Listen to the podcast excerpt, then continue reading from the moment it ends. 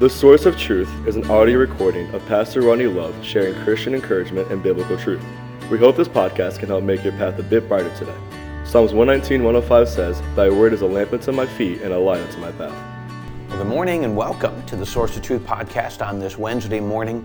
And we're so glad you're with us as we are in March and looking for spring to come. So it's been a nicer week and uh, kind of glad that we can start looking ahead. Daylight savings time will change here soon. The sun will be out more, and uh, we just, one of my favorite times of the year, uh, throw off winter, get back into some warmth. Uh, and I'm glad you're with us this morning as we take a few minutes in the Word of God on this Wednesday morning. If you're following along with us in your Bible or tablet or something like that, I'm going to be in Psalm chapter one hundred forty this morning. Uh, we are at Psalm one fifty is the last chapter in Psalm, so uh, we have just a few more days, a few more episodes in the book of Psalms, and um, so I actually have not completely concluded where we're going to go uh, after this, and so I'm still looking at doing some study and some prayer. So here soon we'll give you an idea of what our next study will be as soon as we're done uh, with the book of Psalms. Psalm one hundred forty, uh, we see David in this passage in a situation that, frankly, is not the first time we've seen David in this situation.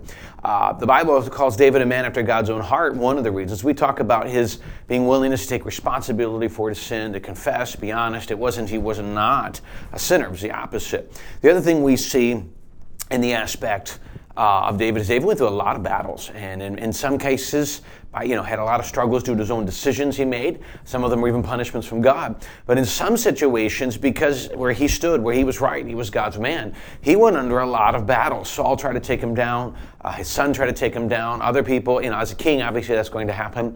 And so we're going to see a little bit of aspect in the background. David's struggling, he's got another enemy uh, who's trying to take him down, and so he'll talk a little bit about how this enemy's trying to do it. Now, obviously, most of us would not be able to say on the level where David's describing today, uh, I have an enemy. Uh, we have we have some struggles. We might have some relationship issues. We might have people in the past that maybe we haven't reconciled or don't like us or whatever. I think the idea of saying we having an enemy, these enemies strive to kill David. I don't think most of us can say we have that.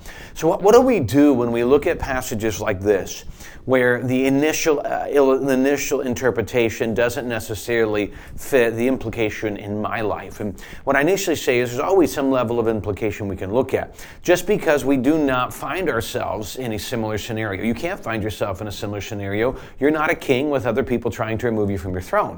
Uh, obviously, we can't find ourselves there. So just like you're not Apostle Paul in prison. So there's so many times when you look at Scripture, you look at it and say, well, I was never in that situation. Well, no. We're not going to be in those situations, but what we learn is, how did they respond? That's what we're looking at. How did they respond in these situations? That's what I'm pulling my principle from, is these people in those scenarios, what did they do? How did they respond? What can I learn from that? So let's look at the first. We're just going to probably just do seven verses in Psalm one forty and evaluate some things, a couple thoughts we can learn from David in this situation. Verse one, "Deliver me, O Lord, from the evil man. Preserve me from the violent man, which imagine mischiefs in their heart. Continually are they gathered together for war." Now let's give you a couple thoughts here. The first principle, the first thing we're really going to see is in verse one, "Deliver me, O Lord, from the evil man." The first, I think the thing we can look at is, no matter what circumstance you find yourself in, our first reaction in many of these circumstances is to generate a way out of it. If it's financial, this, and please don't get me wrong, I think there are things we need to do first. If it's financial, am I doing everything possible I can to take care of my financial situation? Because the, simply put this, if I'm not doing everything I can to take care of my financial situation, God, it will not intervene. He just won't. Uh, if I've got a battle in my home, in my marriage, in my home, and I'm not doing what I can, so as the husband, as the father, if I'm not making sure that I admitted anything I've done wrong, and I've pled for forgiveness, and I've reconciled the circumstance. If I'm not doing what I can, admit how I was wrong in my home, or how I treated other people, whatever it would be, if I'm not doing that, then no, God's not going to be part of my home. If I've created animosity towards other people, and that's spread to my home, I'm, God's not going to be there. I can generate a religious scenario, but I won't have God. Uh, we could talk about a bunch of them. If I've been unethical at work, I can't expect a promotion. You see my point? God has given us clarity in Scripture what I should do. And when I do those things and I do it with humility, then I know God will bless. You know, He resists the proud, gives grace to the humble. So that's how God works. And, and we generally, we don't want to do that. So we create our own form of religion or talking or all this, and it's all without God. So when we come to these battles, it, while we want God to intervene, first we must do ourselves, but then realize once I've done everything I can, there is a point where I will come to a time in my life where there's nothing more I can do. That's actually a good place to be. I've done what I'm supposed to, now I wait to see what God can do. One, it's purified me, it's brought me back to God, it's brought me where I need to be, and now what I can see is now I'm waiting for God to intercede. I'm right, I'm pure, I'm, I'm right with God to the best of my knowledge, and now I can watch and see what God will do. That's kind of where he's at. Lord, he comes to him first. Then he describes the enemy. He describes the enemy in verse two, which imagine mischief in their hearts. Catch this. Continually are they gathered together for war. They're just constantly looking for war. Now, we don't know if it's because they really want to accomplish something and every time they lose, they come about a different way, or they just love to cause grief. We're not really sure. But you know, there's some situations. One, I'll tell you that the one implication we can get from this is simple. No matter how many times you think you finally you've conquered something, Satan's going to come a different way. The Bible tells us in Ephesians, um, we need to be aware of the wiles of the devil. The wile simply means devices, deceptions, the multiple ways he's going to go. If this way doesn't work, he's going to come from a different angle. He, he's never just going to stop and leave you alone. He's going to constantly come. And that's how he approaches it constantly. So verse three, here's more of what they, the enemy's done. They've sharpened their tongue like a sh- uh, serpent. A dra- um, excuse me, they've sharpened. Adder's poison is under their lips. So simply what he's saying is in the process of war, they use lies. They use lies. They get people to believe the lies about this person, which validates them. And of course, the question always comes, well, why would they lie? Well, why would anybody lie? Uh, and frankly, here's a simple answer. If I'm lying, then I'm controlling the narrative. That's what most people think. If I'm lying, I'm telling people things they don't know, I'm controlling the narrative. And that's really what's happening here, is they're trying to control the narrative to get people against David. So verse four, keep me, O Lord, from the hands of the wicked. Preserve me from the violent man who have purpose to overthrow my going. So he just begs Lord for grace, for protection. Verse five, the proud have hid a snare for me, and cords they have spread a net by the wayside. They have set uh, gins for me, sealess. It simply says they've got all these different traps, and it's almost anything I do, I feel like I'm waiting to be entrapped, which is very, you know, it could have been just the way he perceived it. More than likely, it, it is a visual way of saying every. I feel like everywhere I go, I I don't know, you know, waiting for the enemy to strike in this area. Verse six, I said unto the Lord, thou art my God.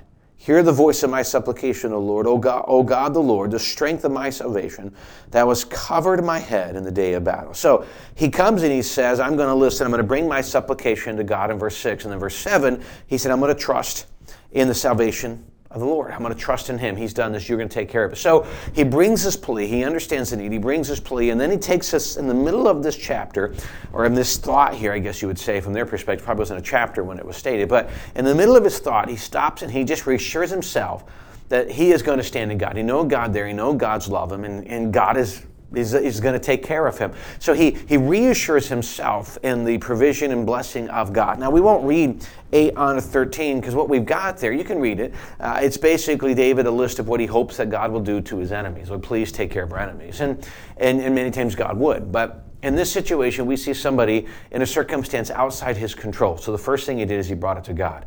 But here's he recognized the circumstance he was in. But, you know, in the midst of how bad it is, then he trusted in God. Okay, I've come to God, number one. I've given what I need to God, number two. Now I need to trust God. If I've done, now please understand, if I've done what I can, you know, if I have got everything right, and I would even come back, am I walking with God? Am I in church? Am I in obedience to God? I just, there are commands in Scripture about what we should do in the area of, of, of Bible, the area of, of church and church attendance, things of that nature. We can't expect God to move, and we're not living in simple obedience to him. And that's just the way it is. It's, and frankly, a lot of things we see in the Christian life, I don't think God's always just punishing people who aren't doing all the th- doing what he's asking. I think a lot of occasions, we just lose blessing, and we lose his help because we're not in obedience to him. And if I regard iniquity in my heart, the Lord will not hear me. So we want to be right with him. But when we do that, let me encourage you, if you're there, and my guess is if you're watching, you probably desire to be there, or else why would you be watching this? So in this case, here's my, here's my thought. Recognize the problem, give it to God, and then trust God. It's harder than it sounds. Trust God, which means giving it over and letting the peace of God rule in your heart, as Paul said in the book of Colossians. Letting God have his way and trusting. Do my part, trust him for the rest. And when we do that, then, then we can see what God can do. It's not as easy as it sounds. I think we'd all would admit that. But most of us are going to find ourselves in circumstances where the only person we can go to is God. And in those occasions is where we begin to see God work in ways we cannot. Well, I hope that uh, it was encouragement today. Thanks for joining us on this Wednesday. I really hope it's a help. I know when I study these, they really are to me. It never st- ceases to amaze me how sections of Scripture I've read myself probably, you know, hundred times or whatever throughout my life. Um, when they need to be, they become real. And you look and say, hey, that, that's very practical.